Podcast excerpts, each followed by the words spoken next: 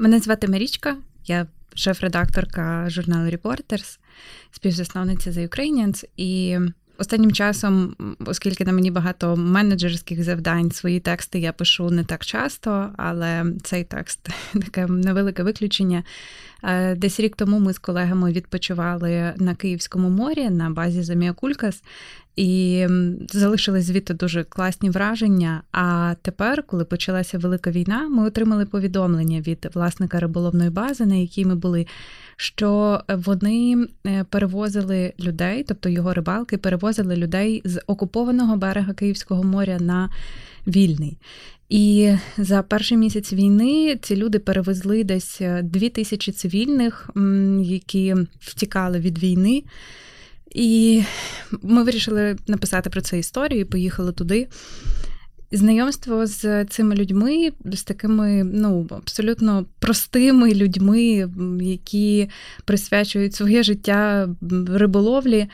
Але в момент е, великого такого виклику, коли е, люди досить по-різному реагували на події, вони вирішили, що вони залишаться в своєму рідному селі і будуть допомагати тим, кого треба вивезти.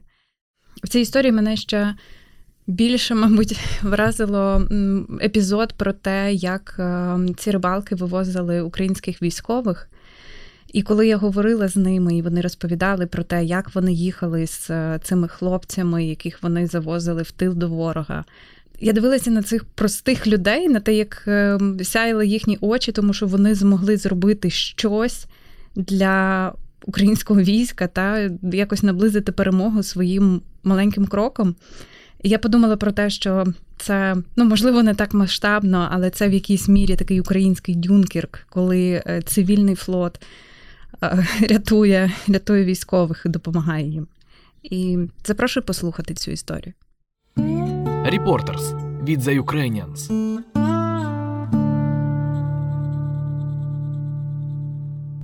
Море. Як рибалки Київського водосховища стали скелею, яку не здолають пекельні сили. Історію написала Марічка Папловскайт.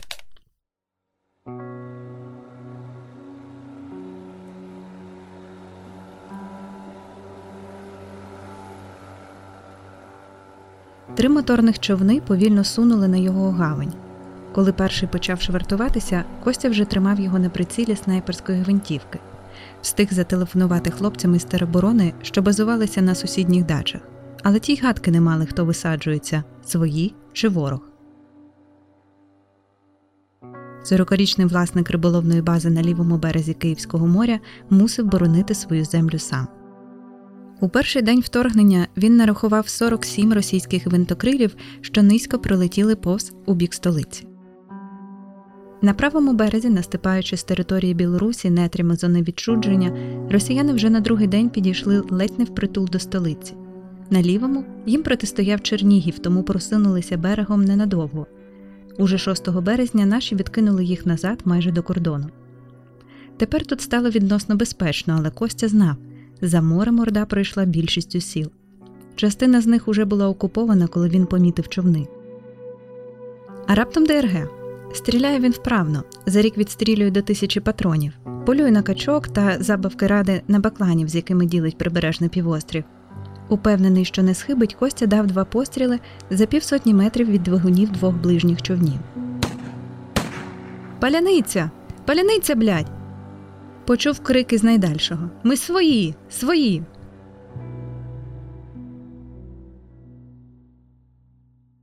Заміл Кулькас лівий берег Київського моря. Уже квітень, і ми їдемо на зустрічі з Костею. Минулого місяця рибалки Київського моря, столичні дачники на власних човнах і ті, хто промишляють професійно, вивезли з окупованого берега на вільний близько двох тисяч цивільних. Натомість назад переправили тонни їжі, ліків і всього, що потребували оточені ворогом люди. Ризикуючи загинути від кулі або штормової хвилі, дехто з них навіть обходив ворога вище за течією або доправити в тил росіян українських військових, зброю та боєприпаси. Дивись, міни, каже мені колега-фотограф Данило, не відриваючи рук від керма. Що ближче під'їжджаємо до Костіної бази, то частіше на узбіччі трапляються попередження про міни. Призвичайні роками війни до червоних табличок із черепом, тут ми бачимо лише прості соснові патички із лаконічним міни на невеликому білому тлі. Ця лаконічність не лякає. Вона розганяє густий туман, повний примарних страхів, і обступає спокійною ясністю, холодним свідченням реальності війни і смерті.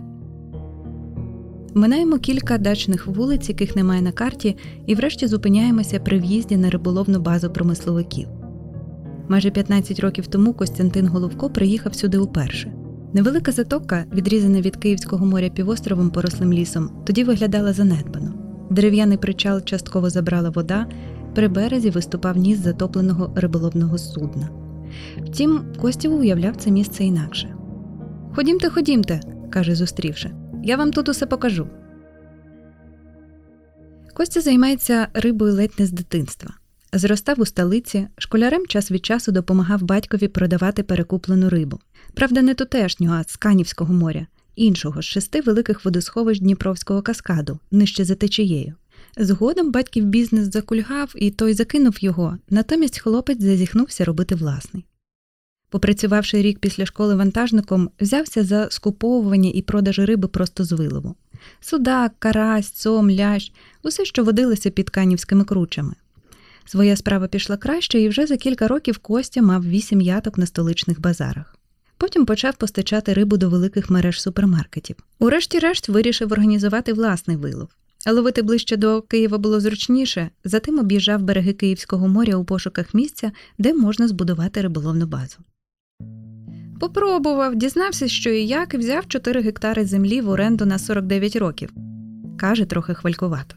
Він не приховує гордості за власну справу. Сьогодні на Костю працює близько трьох десятків людей. У найкращі роки, каже, бували й під сотню. У сезон вони щодня виловлюють сітками до трьох тонн риби. Принаймні так було раніше.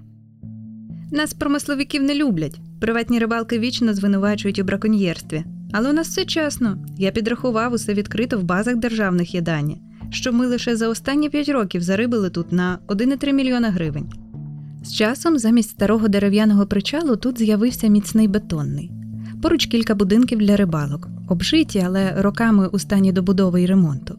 На воді металеві моторні човни і робоче судно побільше малий сіткопідіймач. На півострові за гаванню, який тепер за офіційною назвою бази місцеві туристи знають як Заміокулькас, облаштовані альтанки й мангали. Коли до нас приїжджають з наметами, я буває насмажу судаку кілограмів вісім і по шматочку рознесу, каже Костя.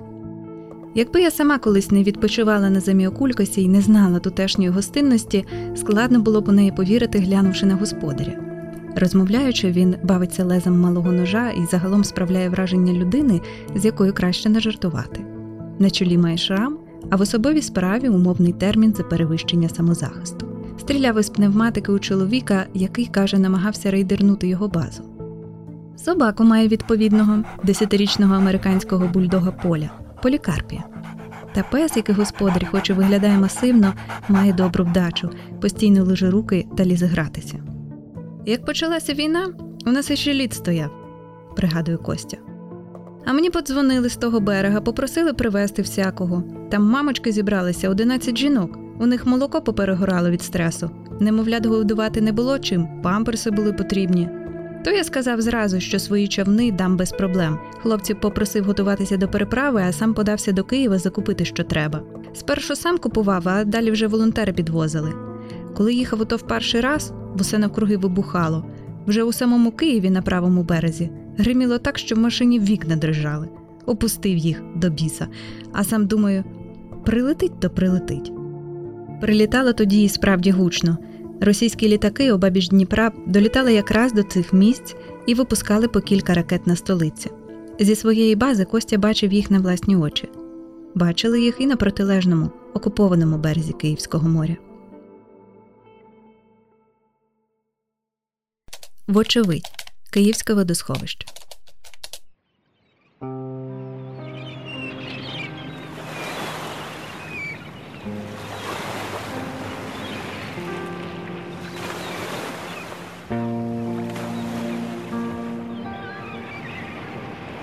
Сідаємо в човен, коли сонце вже пірнає у море. У човні немає сидінь. Він розрахований на перевезення риби, а не людей. але вмістилося б десь півтора десятка. Обережно присідаю, вхопившись за глибокий борт. Костя заводить двигун і той реве, наче звір. Об'єм цього двигуна дозволяє човнові розігнатися до 40 км на годину. Костя каже, є човни, що видають 80, та навіть 40 на воді це швидко. Мокрий вітер б'є в обличчя і немилосердно куйовдить волосся. Хвилі раз по раз підкидають нас. Обходимо півострів, звідки зривається пташина зграя, і перед нами відкривається широчинь київського водосховища. Недарма його кличуть морем, здається, воно безкрає. Куди не глянь, усюди сама лише вода, протилежний берег ледь видно тонкою смужкою на обрії. Сьогодні море відносно спокійне, але бувають дні і ночі, коли воно хвилюється. Нерідкісні тут шторми перетворюють його із синьо-зеленого, як нині, на тривожно сіре, а вітери хвилі стають небезпечними. За ті роки, що я тут, перекрикує Костя ревіння двигуна й вітер. Тут понад десяток людей втопилося. Пам'ятаю, двоє рибалок вийшли в шторм. Чого їм не сиділося, неясно. Ну і досвіду забракло стихію подолати, обидва потонули. Зробивши невелике коло, Костя розвертає човен, і ми прямуємо на базу. Сонця вже немає, на воду спадають сутінки. Я сиджу навпочіпки, притискаючись спиною до борта, слухаю, як об нього б'ються хвилі і вивчаю географію берега. Що відчували люди, рятуючись отак від окупації? Вочевидь, їм мало бути зимно. У перші тижні березня тут іще стояли сильні морози. Холод на воді у купі з мокрим вітром мав би бути безжальним. Вочевидь, їм було лячно. У перші тижні війни страх паралізував навіть тих, хто зустрічав або перечікував війну в тилу. А тут, коли до тебе просто в хату приходить лютий ворог і мусиш тікати світ за очі небезпечною відкритою водою у супроводі наземних і повітряних боїв, хіба не боятимешся? Чи відчували вони радість, нарешті побачивши берег? Уже не просто берег, а втілення захисту і спасіння. Приїхали. Костін голос і різкий удар човна у берег вихоплюють мене із роздумів.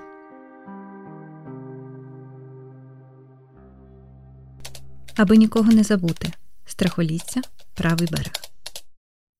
Мама, тебе точно не застрелять. Ти ж доїдеш? Точно не застрелять тебе, мам, скажи. Безупину питав Тетяну її дев'ятирічний син. Тієї ночі вони прощалися ніби назавжди і не зімкнули очей до світанку. 12 березня о 9 ранку добрі люди на одному з причалів страхолісся, села майже навпроти Костіної бази, тільки по інший бік моря, зустріли Таню Білиш.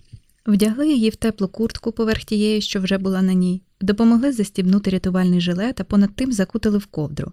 Вночі стояв мороз, а під ранок лише ледь-ледь тепліло. Таня чекала на появу другого сина. До пологів лишалося менше як місяць, і вона була вже змирилася, що доведеться народжувати вдома. Але чоловік і сусіди вирішили за неї мусить вибратися з оточеного селища і дістатися Києва, поки ще є можливість. Вона попередила, що страшенно боїться води і що її завжди нудить на хвилях, але її все одно посадили спиною до руху, так видавалося безпечніше. Таня не бачила, як човен раз у раз розбиває носом кригу, тільки відчувала різкі ривки і чула, як кришиться скута морозом вода. Чула, як навколо бахкає. Тоді на цілому здовж моря постійно снували безпілотники і літаки. Заплющивши очі, Таня читала подумки Отче наш і думала про синове запитання зараз точно прилетить до нас, зараз точно прилетить. Нав'язливі думки переривали молитву. Втім, обійшлося. Години за півтори човен пристав до протилежного берега. Відчула під ногами землю, думала, далі можна хоч пішки до Києва йти. Тут безпечно, тут свої. Це був перший пробний рейс, тож він був іще більш ризикованим, аніж усі наступні. За кілька днів, поміж іншими, переправили семирічну Аню.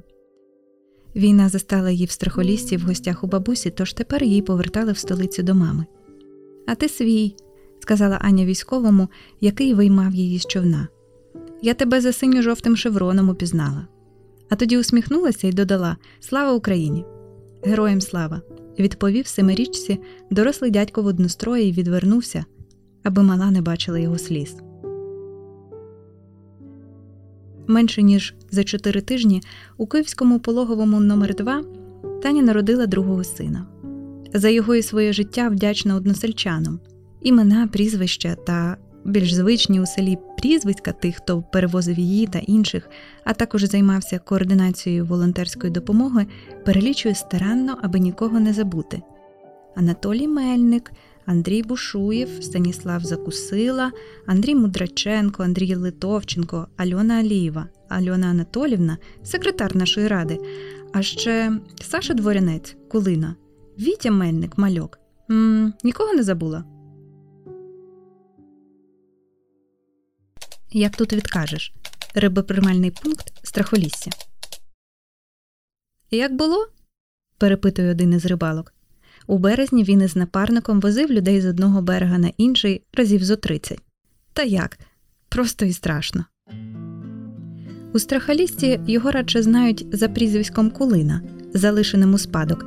Так звали одну місцеву бабу, в чий паркан Сашків батько був якось ненароком заїхав трактором. Баба сварилася на все село, відтоді винуватця й прозвали її ім'ям. 39-річний Саша Кулина місцевий. Тут, каже, народився, тут і вмирати буде. Відколи у його 11 померла мати, почав ходити зі старшим братом у море на рибу. Відслужив, працював на Чорнобилі у лісгоспі, трохи дачі будував у страхолісі й довкола. А тоді взявся до промислового рибальства у сезон, який починається після завершення нересту в червні і триває аж до першої криги, його звичайний день починається зі світанком. Близько 4-5 ранку, як сонце зійде вище, рибу вже треба дістати. Ми тутешні плавні добре знаємо, хоч ноччю з закритими глазами дорогу знайдемо, каже його колега Вітя за прізвиськом Мальок. Страхолістя, що за 130 кілометрів від столиці, межує із зоною відчудження. До контрольно-пропускного пункту дитятки звідси менше як 20 хвилин машиною. Навколо природно-заповідна зона. Роботи, окрім рибальства та будівництва, жодної. З того місцеві й живуть. У селі постійно мешкає не більше як 400 людей. Влітку разом із дачниками може з півтисячі набереться. А коли почалася війна, людей побільшало аж до восьми сотень. Спершу столичні дачники повтікались сюди пересидіти. Далі почав збиратися люд із сусідніх сіл Дитяток, Ораного, Фрузинівки. Їдучи сюди з Києва тепер, ми проминали до недавно окуповані села і містечка, бачили хребти підірваних мостів, що зупиняли рух ворога, бачили нутрощі приватних будинків, знищених влучанням снарядів, бачили рани від кулі і уламків на хатах і парканах, яким вдалося вистояти. У страхоліссі таких руйнувань немає. Цьому селу, можна сказати, пощастило. Воно розташоване на мисі, що виступає у море, і росіянам на шляху до столиці заходити сюди не було ніякого зиску. Але гул тут стояв страшний, коли колони йшли мимо, пригадує Колина. А нам що? Нам нема куди тікати, перед нами тільки море, підхоплює мальок. Море здавалося безвихіддю, а стало порятунком. От в таку лодку, показує Колина на один з риболовних човнів, схожих на той, у якому ми ходили у море з костею. Сідало скільки вітю? Людей 15-16? Десь так. Своїх родин хлопці не вивозили. У мене жінці 26 років, каже Колина і усміхається. І дитині три з половиною года. У мене була можливість посадити їх в лодку і вивезти, але сказали, що лишиться тут, зі мною. А чого ви не виїхали з ними? питаю. А у нас хіба був вибір? Обидвоє дивуються запитанню. Половина тих, хто міг би, крім нас, возити людей, поотказувались. Більше не було кому, то мусили ми. Коли приходиш, а тут стоїть 10-15 людей, варіантів нема. Було навіть грудне дитя перевозили, у ковдрі так до мами притискалося. Як тут відкажеш?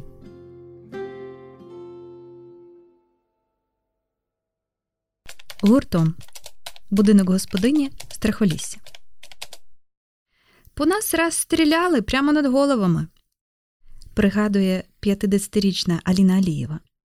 У березні завідувачка ще однієї маленької риббази у страхолісі і сама людей перевозила і координувала доставку продуктів на окупований берег. Про той обстріл багато не розповідає, було то й було, зате пригощає домашнім хлібом. Три гарячі хлібини з хрусткою скоринкою пахнуть на усю її хату. Війна навчила, пояснює, помітивши мій захват. Рецепт для випікання шукала в кулінарних книжках, коли у телефоні зник інтернет, а у трьох місцевих магазинах хліб. За ним зникло й решта крупи, цукор, консерви, геть усе. Ми ж у селі живемо, у всіх заготовки з городу в погребах, але великих запасів все одно ніхто не мав. Ще тиждень у магазинах була їжа, а тоді скінчилася. Гроші люди мали, а купити за них немає що. Від голоду, як і від війни, рятувалися гуртом. Хлопці наші ловили рибу і безкоштовно її хатами розвозили. Під магазин привозили, все людям віддавали, каже Альона. Крім як випікати хліб, тепер вона вміє робити запаси. Під столом має вісім пачок солі. Як одну вийме, одразу докупить нову. Про безкорисливість місцевих тут уже складають легенди, і кожен прагне похвалити іншого. Добро шириться швидше за лихо. Крім риби, яку роздавали задарма, люди пригадують іще поросят. Їх забивали на великій фермі у сусідній Фрузинівці і так само роздавали людям. Їжу, яку сюди передавали морем, збирали у Києві волонтери. Передавали крупи, борошно, дріжджі на хліб, олію, консерви, цукор, і то не дрібними партіями. Востаннє, вже перед самим звільненням Київщини, страхоліським рибалкам довелося робити три ходки морем туди й назад. Заморилися вантажити дві тонни борошна і півтонни макаронів. Роздавали не лише мешканцям страхолісся, а й у сусідніх селах, підконтрольних росіянам. Ризикували, звісно, щодня боялися, що кацапи до нас зайдуть, зізнається Альона. Вони тоді майже не ночували вдома, ховалися в родичів, бо чули, що у сусідньому селі Богдани тих, хто займався евакуацією, вивезли з мішками на головах у димер і тримали там у підвалі. Чим це завершилося, у страхоліссі досі не знають. Тим часом нижче за течією, ближче до столиці, у Бородянці, Ірпені, Бучі та інших містечках і селах, російські військові вдиралися у будинки мирних українців, грабували, гвалтували і вбивали беззбройних людей просто з ненависті. На щастя, страхолісці ці новини дісталися вже аж після звільнення області. Коріння Риболовна база Заміокулькас, лівий берег.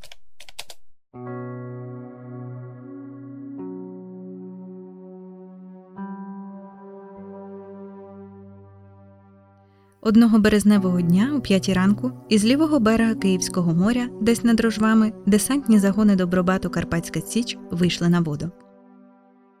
Десять швидкісних човнів, здебільшого місцевих рибалок і дачників, мали потайки доправити наших на правий берег просто у ворожий тил поблизу білоруського кордону.